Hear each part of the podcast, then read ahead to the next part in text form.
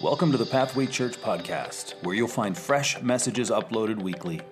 Pathway Church is a Bible based church located in Peterborough, Ontario, and we're on a mission to reach people far from God and see them become devoted followers of Jesus. We hope that what you hear today will help you to take one step closer to Jesus. Thanks so much for joining us, and if you like what you hear, don't forget to subscribe.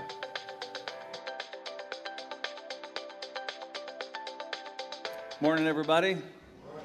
Doing all right? Good. So great to be here with you. Thanks for coming out this morning and, uh, and hanging out. Uh, we're here today, as was already said during the welcome, to worship God and to hear from His Word. And so we're going to be turning to the Scriptures in just a few moments. But uh, last week we kicked off a four week message series, which you just saw the trailer for. Uh, the Beginner's Guide to Predicting Your Future. And this is a North Point Church series that uh, we're a North Point partner church. And so I wanted to share this message series with you as we kicked off a new year.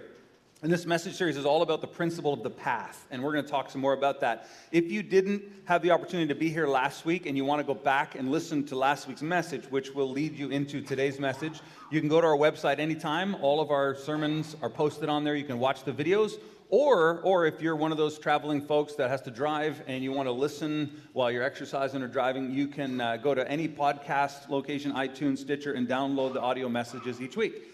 And so for some of you, that's uh, something you could take advantage of to keep, uh, to keep up with what we're doing here at the church. So I just wanted to let you know about that.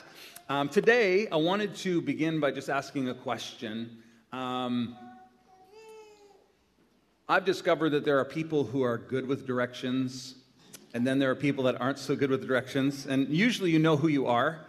And uh, so I just thought I would just ask how many of you would put up your hand and honestly say, I think I'm pretty good with directions? Like, I know, uh, yeah, you don't get lost easily. You typically know. Keep your hand up, keep it, keep it up, keep it up, okay? Because I'm going to test you. Uh, what I'm going to do, a couple hands went down. What I'm going to do, I'm going to count to three and I'm going to give you a direction. I just want you to point in that direction and we'll just see how you're doing. All right, so one, two, three, everybody point west. Okay, I saw a few hands, a little late, but yes, west is that way. Can, come on, everybody, give them a hand right? You guys are good with directions. You're so special. um, I tend to think that I'm fairly competent with directions. Uh, a couple of months ago, I was with my, my family, and we were all in our minivan in the city of Ottawa. And so we were there for the weekend. We kept driving around the same type of roads uh, for the entire weekend. And on the last day, we were getting ready to head home to Peterborough, which is a good little drive. And as we were leaving Ottawa, we decided that we were going to stop and have a meal together at this particular restaurant. And uh, so immediately, uh, I had seen it somewhere in our travels during Ottawa, during our time in Ottawa, and my wife uh, immediately grabbed my cell phone and began putting in the name of the restaurant into the, you know, the map. And it was going to lead us there. The problem was the restaurant had just opened a few weeks prior and it wasn't listed. So it was showing us every other restaurant of that type all over the city, but not the one that was uh, where we were headed. And so I said, Don't worry, guys, I know where it is. I saw it a few days ago. And so I began, I began driving down the highway, and I said, Oh, this is the exit, I'm sure of it. And I pulled off the exit, and I made a left hand turn. And my wife and my kids are going, I don't know, Dad, this doesn't look like the place. And, and we drove over the overpass, and I turned into what looked like a residential subdivision. And my wife Jessica and my kids are like, Dad, I don't think this is the way. And I said, Guys, you got to trust me. I'm good with directions. And so, because some of you know where this is going.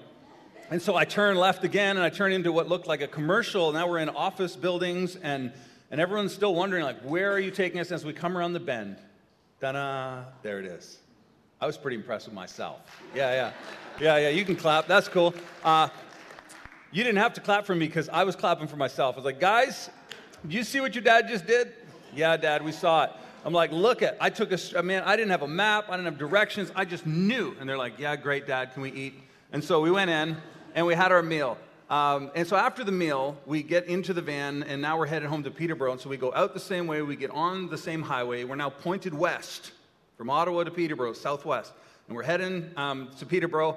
And my wife, who I've often criticized for being a poor navigator, I do, it's true. I'm like, why didn't you look that up? Now we're lost.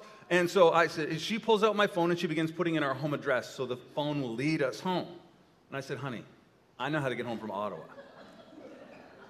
So she's like, okay. And she put the phone down and we were driving and talking and having a great time for about an hour. And uh, we're driving along and we're headed home and everything's great until we see a little sign as we come into this village called Cobden. And my wife, Jessica says to me, she's like, I don't remember driving through Cobden on the way here. And I said, Of course we did. And as we continue driving, I see the river, the Ottawa River, and I'm like, wait a minute.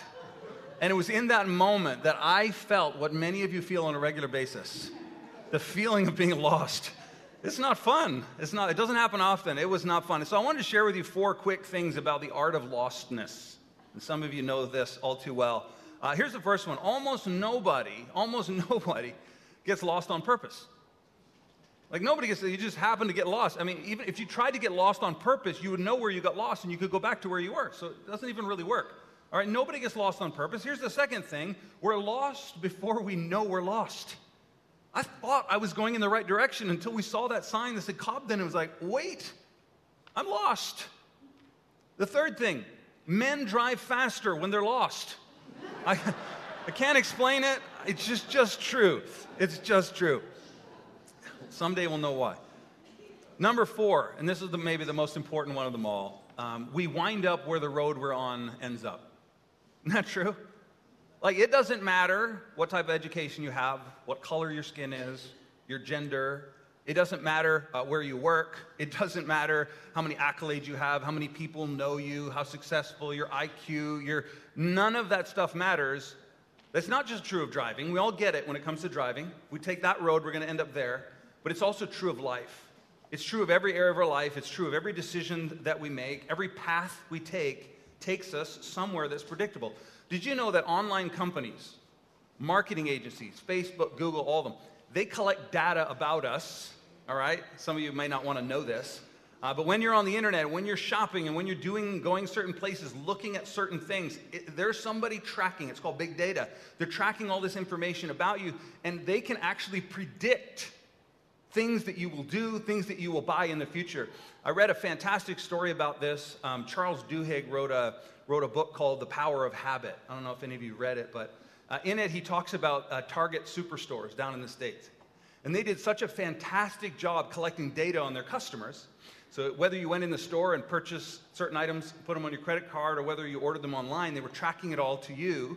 And they could actually predict things you would need in the future and things you might want to buy.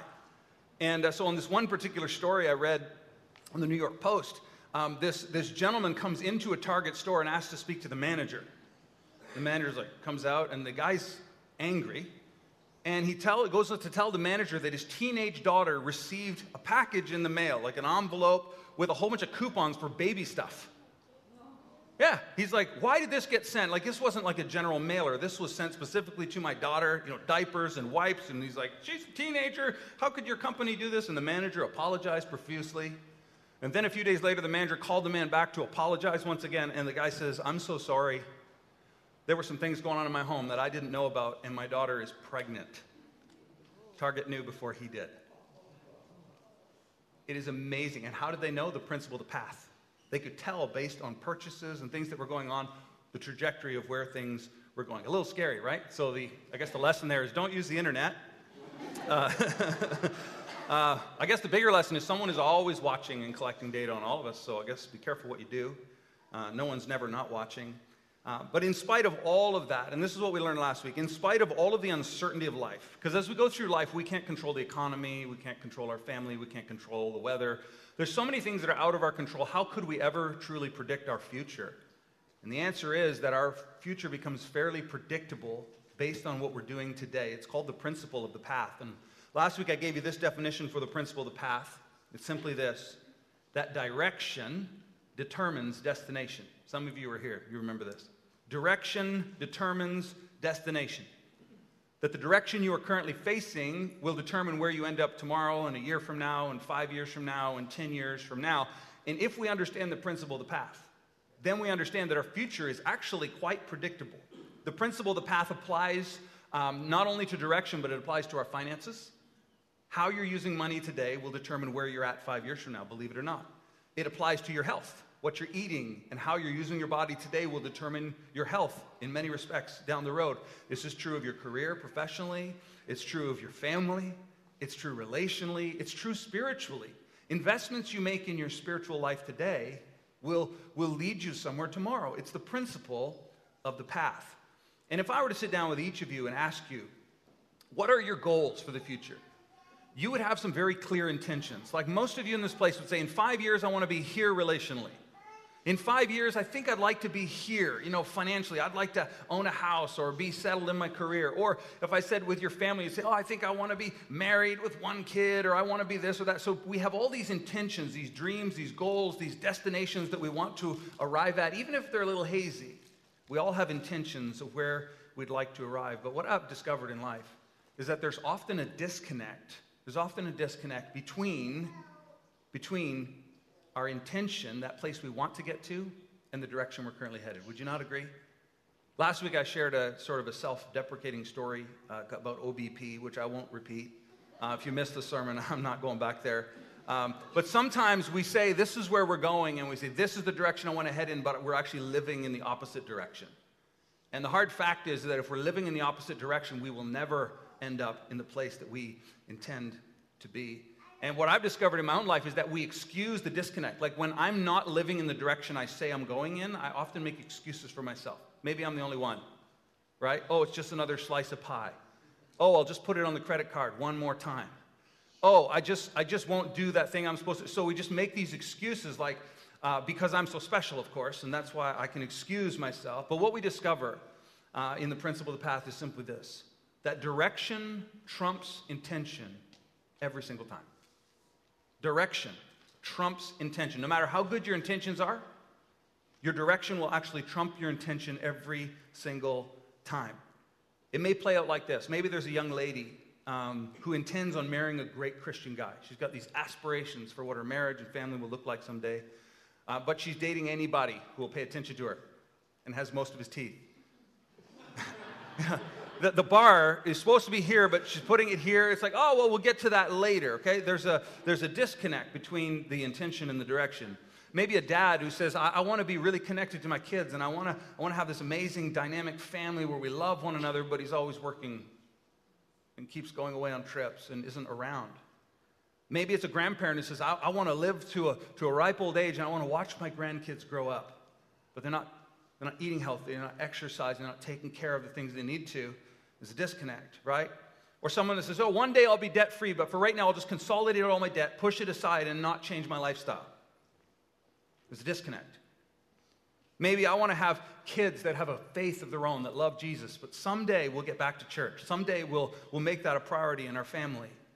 Or, or, you know, I'm just having some fun in college, university, right? Now is now, later is later. You know, it, it doesn't matter what I do now, it won't really affect later, right? Disconnect. When I finally get that promotion, when I get that raise, when I finally get my dream job, then I'm going to become a generous person and give. When I'm done high school, I'll, I'll actually begin living for God in a way that other people can see. When all our kids move out, we'll focus on us and we'll build a great marriage. This is the point in the message when it gets super quiet in the room. Some of you are like, he's like he's reading my mind. How does he know that I'm thinking like this? It's not that difficult, folks. It really isn't. Because even though you and I are unique, we are. Every single one of us is different. You're a snowflake. I came to tell you that. unique, different than everyone else. You are unique, but let me tell you something your story isn't, and your path isn't. Someone else has walked down it before, someone else has been where you've been. And let's be honest, as I read all those examples, maybe one of them hit you between the eyes. I know some of them hit me. And here's the deal I believe that every single person in this room, I don't care how spiritual you think you are, I don't care if you think you're the amazing Christian, I don't care if you're the pastor, it applies to you. Somewhere in your life, there's a disconnect between what you intend and what God intends for your life and what you are presently doing. And that's why this message series hits home, because there's disconnects all over in our lives. And the principle of the path says it doesn't matter. If you're headed in the wrong direction, you will never end up where you want to be. So you've got to change directions. And so it leaves us with some with some decisions to make. And I think it should hit every single one of us somewhere, somehow. And so today, what I want to do is I want to read a passage of scripture with you um, that was written by a man by the name King Solomon. It's roughly 3,000 years ago this text was written. And Solomon was the third king of Israel. He's known and renowned for being extremely wise. And, uh, and in this particular story that he's telling, he's actually telling this story to a group of young men to teach them a lesson. And hopefully, there's a lesson in here, and hopefully, you're going to see the principle the path in here as well. Um, the, the key characters in the story are a, a, um, a, a naive young man and a seductive married woman. Now, the point of this story, ladies, is not that all women are seductive. It's not what he's trying to say. He's also not trying to say that all young men are naive. That would be stating the obvious. Solomon wants his listeners to understand something, okay? He wants them to understand that what may seem in your life like a diversion, like just a, a fun moment, like, oh, this is just a choice for today, it's dis- disconnected from tomorrow, that what seems like a diversion is actually a direction. And that direction, just like a road, actually leads to a destination, and that destination has unintended consequences. He's teaching us the principle of the path as he watches this story play out with a naive young man and a seductress or a seductive married woman. So we pick it up in Proverbs chapter 7, beginning in verse 6. Here's what it says For at the window of my house I have looked out through my lattice. Yes, Solomon is, is uh, watching this play out from the window of his house. He was a king, probably lived in a castle. He's looking down onto the streets below and he's watching the people as they carry on their business. And he notices um, something through the window. Verse 7 And I've seen among the simple, I've perceived among the youths a young man lacking sense or lacking judgment. Now, let me clarify something. Most young men and most young women lack judgment. That's just the reality. And it's not because they're not smart, it's not because they're not capable, it's because judgment and wisdom come with, with time and experience. That's why there are teenagers and young adults who know way more than their parents. They, I mean, you, you sit down, let's do trigonometry together, right? Let's, let's do ancient civilizations and history, and the parents are lost. But the parents have something that sometimes the kids and young people don't have. It's called judgment and wisdom, and it comes with age and it comes with experience. That's why we listen to those people who are older than us and have experienced things. And can I tell you, there's two ways to get wisdom there's a hard way and the hardest way. And some of you will just naturally choose the hardest way, which is I'm going to figure it out myself. I'm going to go make all the same mistakes other people have made and learn the hard way that, oh, that's not the right way. I'll travel down this road, run into a wall. Okay, that's not the right way. And some of you will choose to do that. But the hard way is to humble yourself enough to listen to those who have gone down that path ahead of you and to listen to where it leads and to learn and to avoid that same situation. That's possible to gain wisdom early in life, and it's possible to glean it from others. We'll talk about that more uh, next week. So, we have a young man that lacks sense. And Solomon's looking down his window and he sees this young man in the streets. And here's what it says in verse 8 passing along the street near her corner. Maybe Maybe he's just wandering the streets, but he says, no, no, no.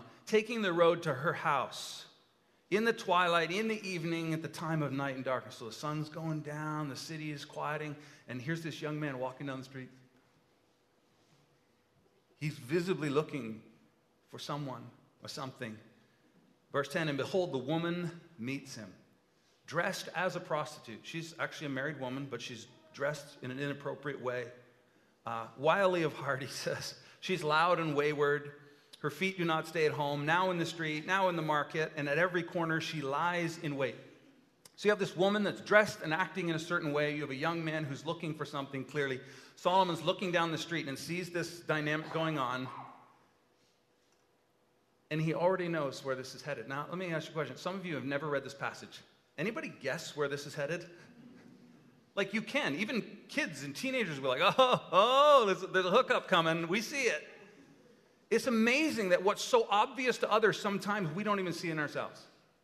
And I have to wonder sometimes, what are those things in my life that other people could look at me and go, man, like, you're headed the wrong way. And I don't see it. Why? Because I'm making excuses.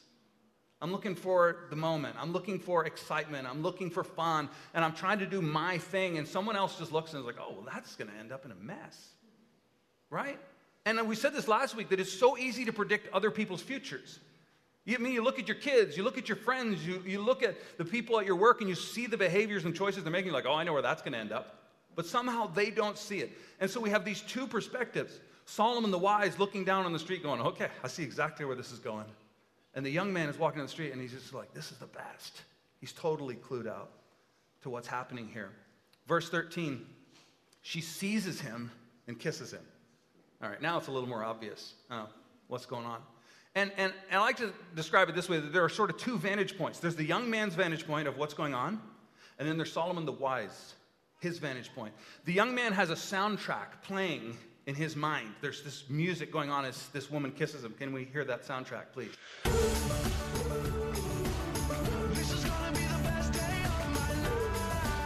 Yeah, that's, that's what he's thinking, right? Here's this beautiful married woman. She came out, she found me, she just kissed me. Like, oh my goodness, this is gonna be the best day of my life. Solomon is watching from the windows, and there's a whole different soundtrack playing. Let's hear that one.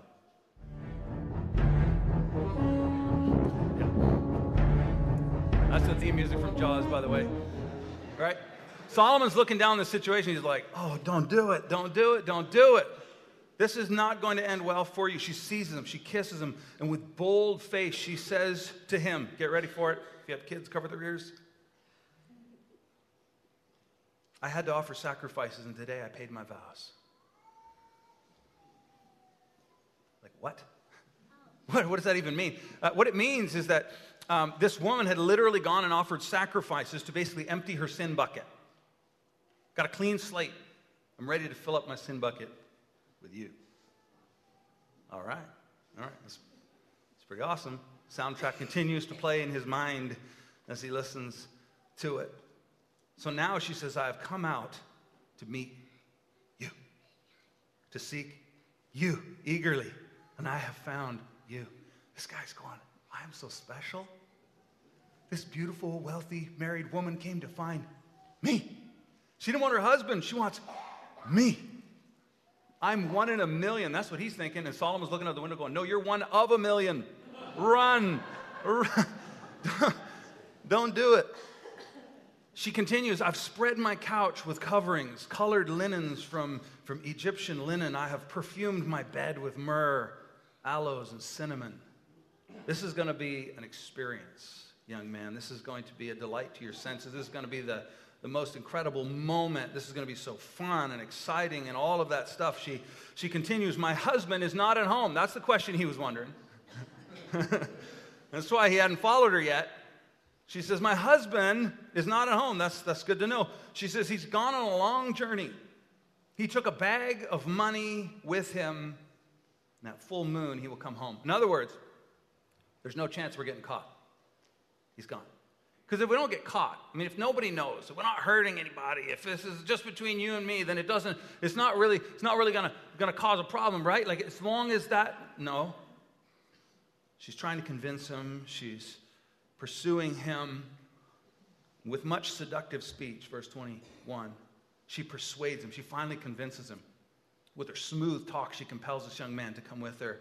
And I love this, verse 22. All at once, he follows her. This young man is like, Yes, it's really happening. And he begins to follow this lady to her home. And Solomon, as he's narrating, right, from the perspective of wisdom, he's looking down the road. He knows where all this is headed. And he says, This is how he describes it. He follows her as an ox goes to the slaughter. Like, come on, Solomon. You, you're, you, man, you're taking this way too seriously, man. This is just a one night stand, man. This is just fun. This is just going to be a great moment, man. Did you hear about the cinnamon on the bed thing? I mean, I've never experienced that. Like, it's going to be so great, Solomon. And he says, Solomon's not done. He says, or as a stag or as a deer is caught fast, like a, like a deer caught in a noose. It's like, that's how he follows her. Solomon. Aren't you being just a little bit dramatic? He continues, till an arrow pierces his liver. Starting to sound like my parents. As a bird rushes into a snare, the young man's like, Solomon, dude, this is just a diversion. This is just fun for one night. He's like, no, it's not. No, it's not. Do you understand something? I, I always try to tell my kids, and if I get a chance to talk to teens, I say, look, the reason why your parents are always freaking out is because they understand the principle of the path, right? That's why when you're like, oh, mom, dad, it's just a party in a field, they're like, no, it's not. It's a pathway, right? And you're hearing, it's the best day of my life. And they're hearing Jaws music, and you're like, I don't understand why we can't come to a conclusion. That's why. They understand the principle of the path. And your parents probably went to one of those parties, so they know what happens, and it's not good. They don't want you to learn the hard way. So he says, No, it's like a bird rushing into a snare, into a trap. And then he finishes with this about the destination. He does not know. He does not know that it will cost him his life. Solomon knows where this ends up. He knows the danger of it. He knows uh, where this ends up for the young man. And um, Solomon is really saying, look, this is not a diversion. This is, this is a direction that has a very clear destination for this young man. He continues in verse 24 again. He's teaching a group of young men. He says this, And now, O sons, listen to me and be attentive. Be attentive to the words of my mouth. Let not your heart turn aside to her. Look what this says her ways, and do not stray into her paths. He says, Look, this diversion, this moment of fun and pleasure is actually not just a moment that's disconnected from your future, it's a direction, it's a path, it's taking you somewhere. It's true of your life and it's true of mine. Now is not just now. Later is not just later. Now leads to later. That's the principle of the path. He continues in the next verse For many a victim she has laid low, and all her slain are a mighty throng. In other words, you're, you think you're special. You think this moment, this opportunity is just is, is for you, and it's just like it's this unique experience. It's like, oh no, no, no. There's a mighty throng that have gone down that path, and it ends the same for all of them. You know why counselors um, are so smart? I mean, obviously they go to school and they get a lot of education and all that stuff. But I mean, do you know why counselors seem so smart when you sit with them and they tell you things? Because we're so predictable. That's why. Right? Because we'll literally sit in the counselor's office and be like, You just don't understand. My family's like this. You just don't understand. My marriage is like this. You don't understand what happened to me, what happened to them, and I'm unique, and this has never happened to anyone else. And they're sitting there with their clipboard just going, Uh huh, uh huh, uh huh. And they're just waiting for you to finish because they've seen it a hundred times. Anger is anger, bitterness is bitterness, and it has a very clear destination if left unchecked, right?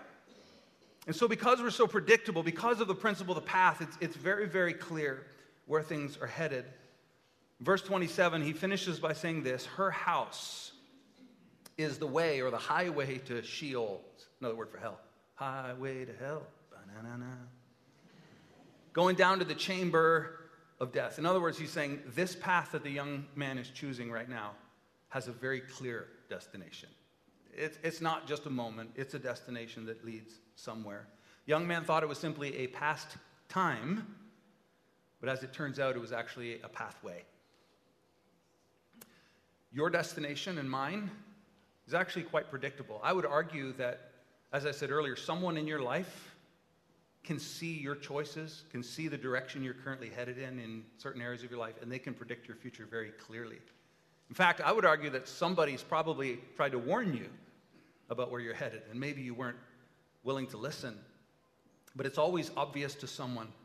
Whenever there's a disconnect between what we intend, our intentions, and our direction, things do not go well. So, what I want to do today as we begin to wrap up, I want to add two words to our definition for the principle of the path, okay? We said earlier the principle of the path is direction determines destination. Now I want to add two words direction, not intention, determines destination. And we want to add these words because it is so easy for us to make exceptions for ourselves. Oh, yeah, no, I'll get there. No, no, that's where I'm going. And we're going in a different direction than where we intend to go. And I don't know about you, but in my life, I found that diversions, these desires, will tend to steer us off the path and lead us to a place we shouldn't be. And too often we sacrifice the ultimate destination that we want to be at and where God wants us to be. And we sacrifice that destination for uh, a moment of pleasure, a moment of fun. And, uh, and we really shouldn't do that. Here's what I want to do I want to give you a little assignment. and You can do this when you go home. I want you to go home and I want you to find a little box, okay? Find a little box somewhere in your house. And I want you to take that box and I want you to hold that box and look into that empty box. And then I want you to put into that box all the fun you've had in the last five years. Right? The best moments, I mean, the most excitement, man. Take that party, throw it in there. Take that good time, throw it in there. Put all that fun inside that box, okay? And then what I want you to do is I want you to, to take all the money you've wasted in the last five years. I want you to throw that in the box too. And once you've kind of put all that in the box, I want you just to stare at what's in the box. Might not be much there. You just stare into that box. And then I want you to do something else. I want you to take a moment and begin to think about your most selfless moments in the last five years. Think about the times when you, you sacrificed what you wanted for someone else. the time when you were most generous, the time that you went out of your way to help someone else or to give what you had to someone else, to serve someone else, or those times when you pressed in to know God and sat with your Bible and poured your heart out to Him. I want you to take those moments, and now you've got the box with all the fun and the wasted money and the wasted time, and you've got these, these moments where you've done the right thing, and I want you to just kind of sit there and compare them. It's kind of a virtual exercise, but you get the idea. And then ask yourself this question which, which one of those two do you want more of? Which one of those two do you want more of? Because here's what I've discovered I've discovered that, that fun, as great as it is in the moment, that once we're beyond it, it's always in the rearview mirror. It's back there somewhere. Oh, you remember that time we, oh, you remember, oh, how much fun? Oh, remember when we, fun is back there. But satisfaction is a traveling companion, it goes with you. Have you noticed that? As you're going down the road of life, those, those things that you did that truly satisfy. And the things that satisfy us is literally when we reach the intended destination. Isn't that amazing? When you say, I intend to do this, and you accomplish it, and you get there, it's like, yes. And that you carry with you for the rest of your life. And so here's a question I want to ask today Are you living in the right way? Is there a disconnect? I already know there is for all of us. There's a disconnect somewhere between where we intend to be and where we're actually headed. And I believe that, that the Holy Spirit of God will literally put his finger on something in your heart and in mine. Something that we can work on today. The good news is, though, that if you change direction, everything will change. If you will, that's the meaning of repentance, to turn another way and to go in that way, everything will change. To actually stop making excuses of why you're special and why the rules don't apply to you. Oh, no, no, I'll get there as long as I keep heading this way. No, you won't. The principle of the path says that won't happen. So, would you begin today living in a new direction? Would you have the humility to say, God, I'm heading in the wrong way, and I want to, I want to make a change? Would you have the, the humility to do this exercise where you sit and so, what is it that I really want out of life? What are the things that are most important? And then begin to pursue those. Because direction, not intention, determines our destination. Can we pray together? Thanks for listening to the Pathway Church podcast.